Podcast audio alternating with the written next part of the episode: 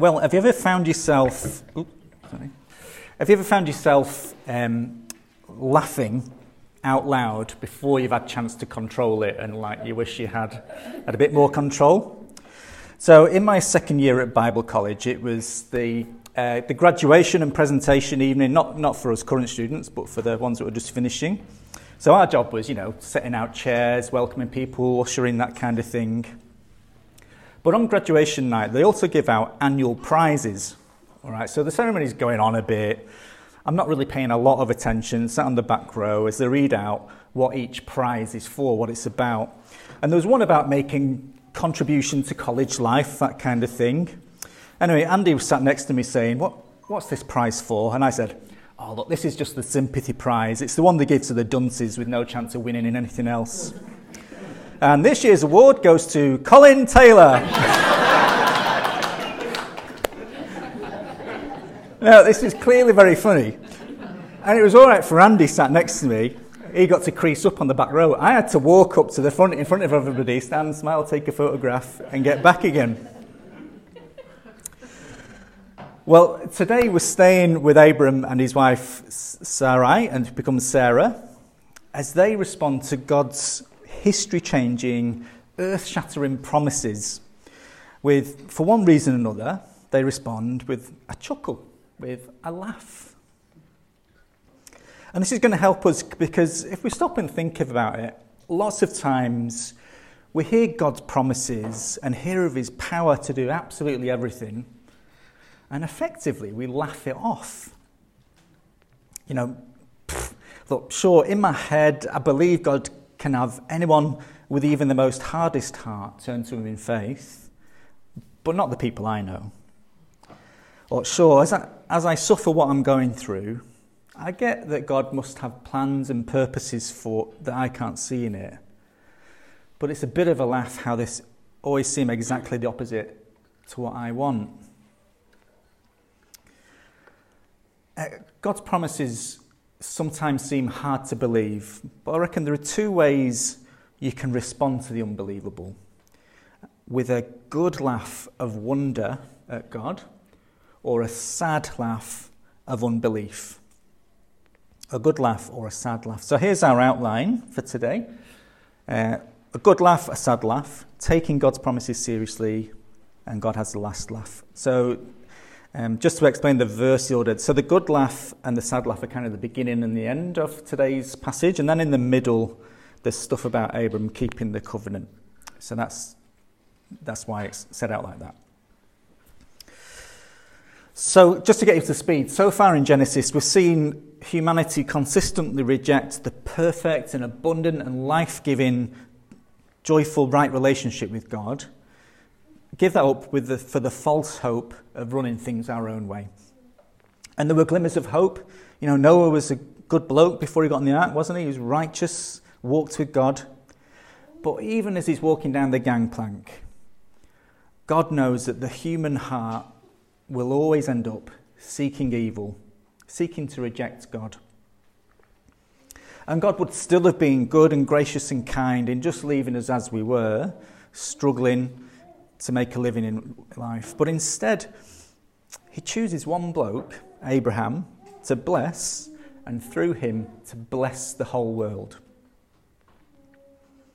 So God's made a covenant or a contract with Abram to bless him with land, with offspring, uh, and being a key part in God saving countless people as his own. And it's a contract where God, in his grace, he carries all the liabilities. All Abram has to do is take God at his word and it's credited to him as righteousness, in, being in good, right relationship with God because of what God does, not because of what Abram does. Which is just as well, because as we've seen, Abram is more of an encouraging failure than a hero of faith. Good example to us, but as an encouraging failure, not exactly a hero of faith. So as we get to today's passage, God's been fleshing out this covenant, this contract. So in 17.1, he said to Abram, When Abram was 99 years old, the Lord appeared to him and said, I am God Almighty. Walk before me faithfully and be blameless. So, in other words, God says, Trust me, take me at my word, treat me as what I objectively am, as, as your God. And he's expanded the promise. So Abram won't only father a nation, but nations, plural. Kings will come from him. And this covenant will be everlasting for his offspring. God's also introduced a sign of the covenant, and this is a bit where I hold onto the lectern, so don't make any hand signals. Circumcision for males. More of that later. So, we, as we pick it up in verse 15, God tells Abram his promises for Sarah, prompting him to have a good laugh. That's our first heading, a good laugh. So far, Abram's been told, he's been promised that it's going to be his own biological offspring that he'll, that he'll have. And he's tried jumping the gun by having a child by Sarai's slave, Hagar.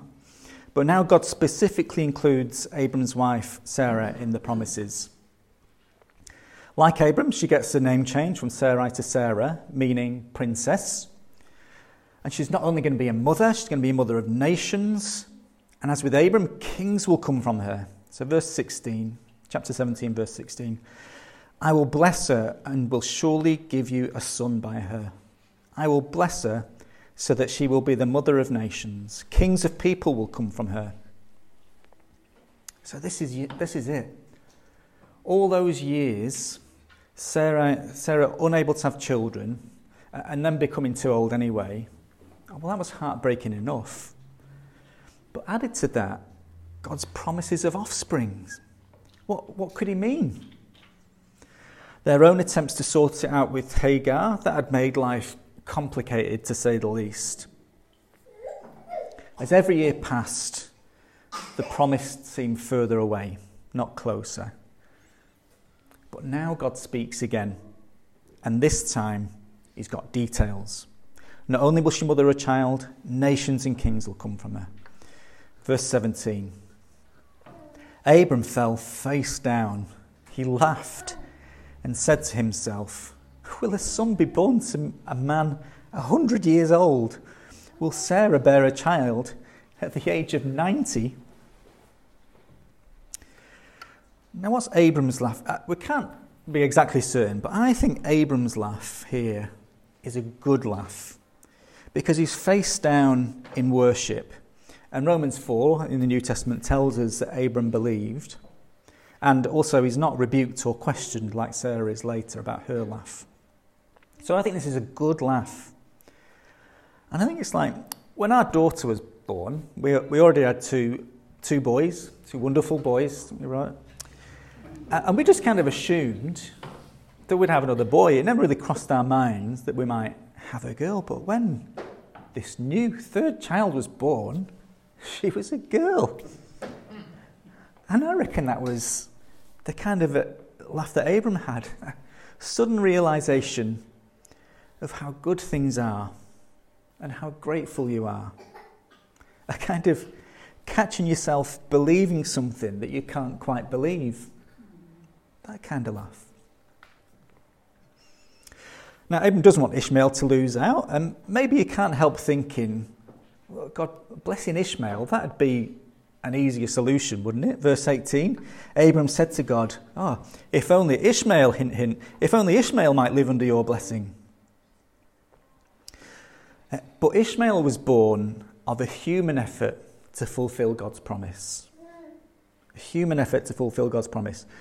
God chooses to save us through what is humanly impossible. God chooses to save us through what is humanly impossible so that we trust in Him and not stuff that we do. Verse 19.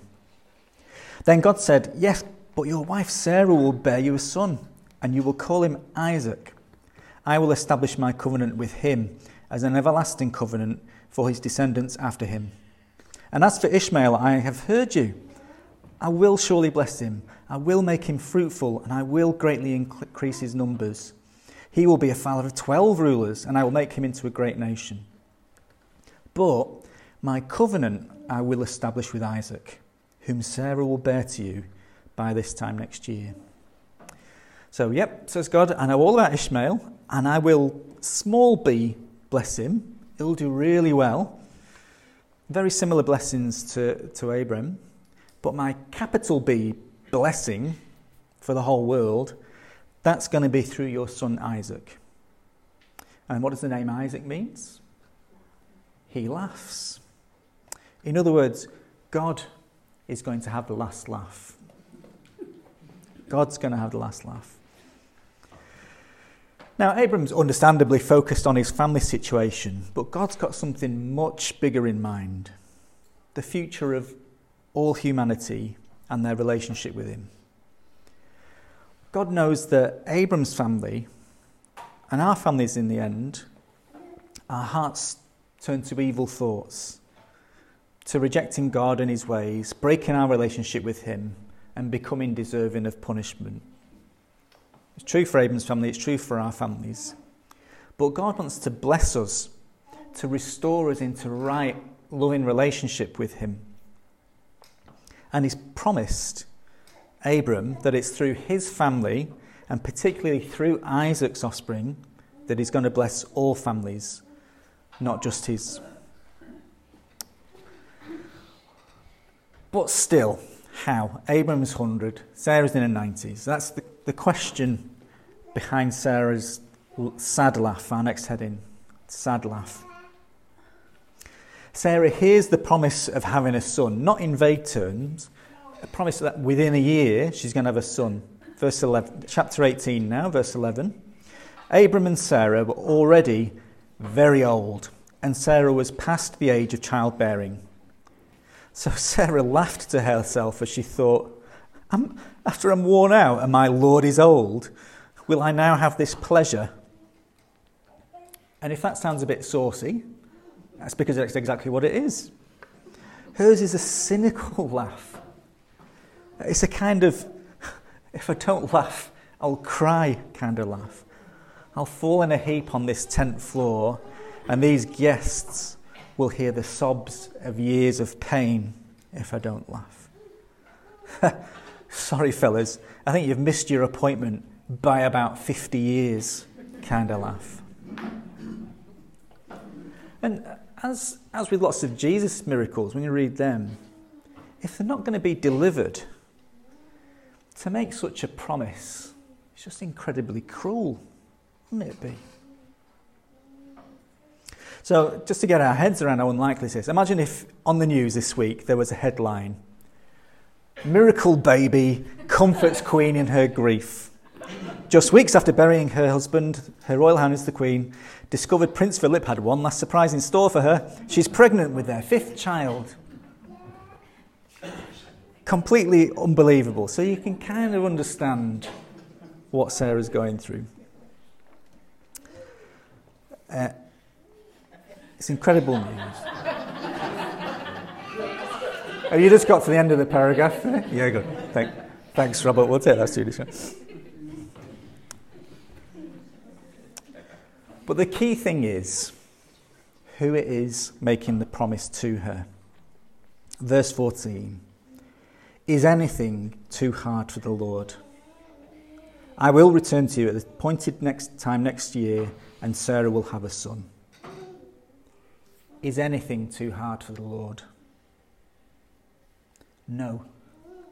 God made the universe, God sustains galaxies in their place. The nails that pierced Jesus when he died in our place, he created those elements that that metal was made of. God can bring life out of nothing. God can bring a birth out of barrenness. And more importantly, He can intervene by grace through this family to rescue you and me and anyone who will take him at his word back into right, loving relationship with him for eternity. Uh, so we'll come back and consider that at the end. But it, it, in the middle of today's passage, we find Abram not laughing, but taking God's promises seriously. Our next heading taking God's promises seriously. So earlier in chapter 17, God had introduced this sign of the covenant between him and Abram, circumcision of all males in his household. So it was to be a physical sign, hidden from nearly everyone um, as a way of saying, I opt into the blessing that God is promising. So it wasn't so much, so much that it showed you were trusting in God. Now, the emphasis of God's covenant is what He will do for us. So it's a physical sign that you were one of the people entrusted with God's promises. Because in the end, throughout the Bible, we see that physical circumcision itself was never enough on its own. God has always required a true, heartfelt trust and faith in Him and gifted that faith by grace to His people. So, for example, Deuteronomy 30, verse 6 The Lord your God will circumcise your hearts and the hearts of your descendants, so that you may love Him with all your heart and with all your soul and live. And in the New Testament, Romans 2 29, now a person is a Jew who is one inwardly, and circumcision is circumcision of the heart by the Spirit, not by the written code. So we can't go into covenant theology completely this morning, but Jesus' death on the cross introduced a new covenant, the, the promise of forgiveness of our sins through Jesus' sacrifice of himself. So the cross set aside the need for circumcision as both Jew and Gentile, all of us are reconciled to God through Jesus. The same Spirit at work in all of us to circumcise our hearts. So if you want to read more about that, look at Ephesians 2, Galatians 3, Romans 4. Anyway, Abram obeys full heartedly as he should. He and his whole household family, employees, foreigners, all the blokes circumcised. I imagine there wasn't a lot of laughing going on that morning amongst them. And then in chapter 18, we get a kind of sneak preview of God's covenant blessing of Abram living life in good, close relationship with God. Verse 1 says, The Lord appeared to Abram. Now, don't ask me how this works. All we need to know is that Abram entertained these three, three blokes, these visitors who turned up, as Abram entertaining God. Later on, um, two of them are called angels. They go off to Sodom, and one remains, and it's called the Lord talking to Abram. I mean, don't try and get your head around it, but it, these three blokes, that's God turning up. And what Abram shows is lavish, abundant, deeply honouring hospitality in an ancient Near East kind of way, offered in, in true humility. So it's the equivalent of getting out the best china, that $300 bottle of single malt you've been saving, the Penfolds Grange all brought out. Uh, and as was tradition, he, he watches the meat, attending nearby under a tree. But for us trusting in Jesus, we're given by grace even closer relationship with God than that. We're given a seat at the table, at the family table. So Ephesians 2 4 and 6. Because of his great love for us, God, who is rich in mercy, made us alive with Christ, even when we were dead in transgressions. Life from death. It is by grace you have been saved. And God raised us up with Christ and seated us with him in the heavenly realms in Christ Jesus. So, when it comes out to sorting out our ultimate problem, the bigger problem everyone has, our need to be restored into right relationship with God, God has the last laugh, our final heading, the last laugh.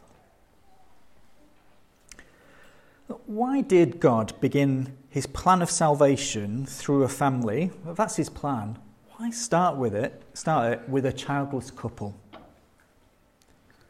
Because God loves to work through the impossible. We'd love him to work exclusively through things that we do, because then we could trust in ourselves and we wouldn't need God. But our rebellion against God puts us in a humanly in an impossible situation. It separates us in a way that we can't on our own overcome. We can't take up the slack and make things right with God by our own efforts. And Abram and Sarah, the human means that God starts his salvation plan with, they're a living picture of that. Isaac, God having the last laugh, comes from the power of God. He's a picture of how we become Christian, of how we're saved. Life coming from bitter barrenness, hope coming from hopelessness, faith and promise gifted to us miraculously against all the odds. Maybe you've got unbelieving friends and family and colleagues that you're praying for. And when you stop to think about it, you reckon, in my head, there's absolutely Buckley's chance that they'll ever believe. The thing is, though, when it comes to getting converted, it's totally a level playing field. Without God's intervention, every one of us is spiritually dead. Uh, we need God at work in us to even begin to believe, as much as Sarah needed God's help to get pregnant. So that means if you're a Christian, you're a miracle child. You're safe in God's promises forever, and you can laugh with delight. It's a miracle any of us are Christian, so if you are, don't give up on praying for people. Don't give up on inviting them here or to our women's events, or just don't give up on overcoming the awkward of turning the conversation to Jesus. Because it's just as unlikely that you're a Christian than they will ever be. Well, to finish, 35 of my Christmases were in the Northern Hemisphere. So as the weather turns wintry, I start feeling Christmassy sometimes. So let's finish with God appearing to another woman who couldn't humanly be having a baby. So another woman God made promises to. From Luke chapter 1 to Mary. The angel went to her and said, Greetings, you, you who are highly favoured, the Lord is with you. Mary was not laughing. She was greatly troubled at his words and wondered what kind of greeting this might be. But the angel said to her, Do not be afraid, Mary. You have found favour with God. You will conceive and give birth to a son, and you are to call him Jesus. Jesus, which means God saves. And in case we're wondering if God's forgotten his promises by now, Mary sings a song, and at the end of the song, she says, sings this He has helped his servant Israel, remembering to be merciful to Abram and his descendants forever, just as he promised our ancestors. The biggest problem Abram, Sarah, Mary, you and me all face is being restored into right relationship with God.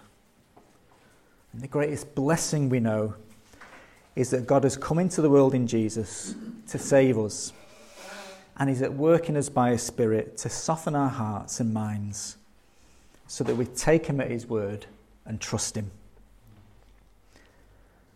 So, our laugh, our laugh is not a snort of derision, it's not a scoff of unbelief. Our laugh, gifted to us by God, is a laugh of joyful delight, knowing we're forgiven, knowing we're secure with our gracious God for eternity, resting with Him at His family banquet. Let's pray. Lord, thank you for your promises. Thank you for your faithfulness to your promises.